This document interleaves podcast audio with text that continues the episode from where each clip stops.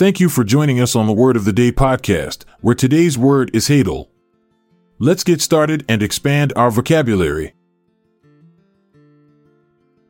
Hadal is an adjective that refers to the deepest parts of the ocean, below approximately 20,000 feet, 6,500 meters. This term is used to describe the extreme environment and conditions that exist in these regions, including high pressure, low temperatures, and complete darkness. The word Hadal comes from the Greek word Hades, which means underworld or realm of the dead. This is fitting, as the Hadal zone is often described as a dead zone due to the lack of sunlight and nutrients that support life. The term Hadal was first used in the 1950s by oceanographers to describe the deepest parts of the ocean, which were previously unexplored. Antonyms for Hadal include shallow, surface level, and superficial. Synonyms for hadal include abyssal, deep sea, and oceanic.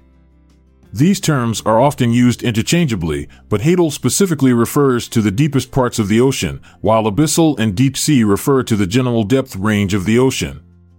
The hadal zone is home to a unique ecosystem of organisms that have adapted to survive in the extreme conditions. These include deep sea fish, giant squid, and tube worms.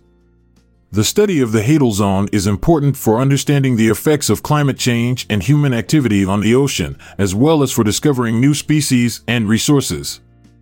And to wrap it up, here's an instance of using hadal in a sentence.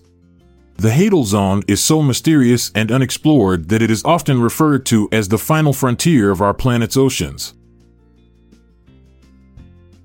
Thank you for tuning in to the Word of the Day podcast. If you found this episode valuable, please share it with your loved ones. Check out the show notes for word credits and references. This is Montgomery Jones signing off, but I'll be back tomorrow with another word to discover. This podcast is produced by Klassic Studios.